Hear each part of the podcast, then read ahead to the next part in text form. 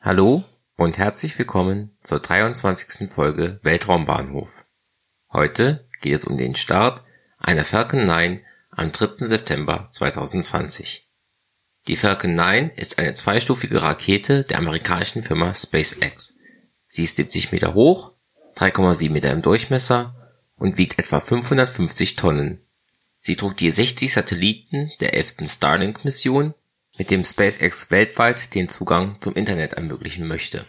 Mehr zu Starlink habe ich in Folge 16 erzählt. Der Start erfolgte vom Kennedy Space Center in Florida in den USA. Der Erstflug von diesem Weltraumbahnhof fand im Jahr 1967 statt und war der erste Testflug der Saturn V, der amerikanischen Mondrakete. Die Falcon 9 hob am 3. September um 12:46 Uhr Weltzeit bzw. 8:46 Uhr Ortszeit ab. Beim Start der Falcon 9 zünden neun Merlin 1D+ Triebwerke und verbrennen hochreines Kerosin und Flüssigsauerstoff. Hierbei entwickeln sie für etwa zweieinhalb Minuten etwa 7600 kN Schub. Die zweite Stufe verbrennt in einer vakuumangepassten Merlin 1D+ ebenfalls Kerosin und Sauerstoff und erzeugt dabei etwa 934 kN Schub die Falcon 9 ist eine teilweise wiederverwendbare Orbitalrakete.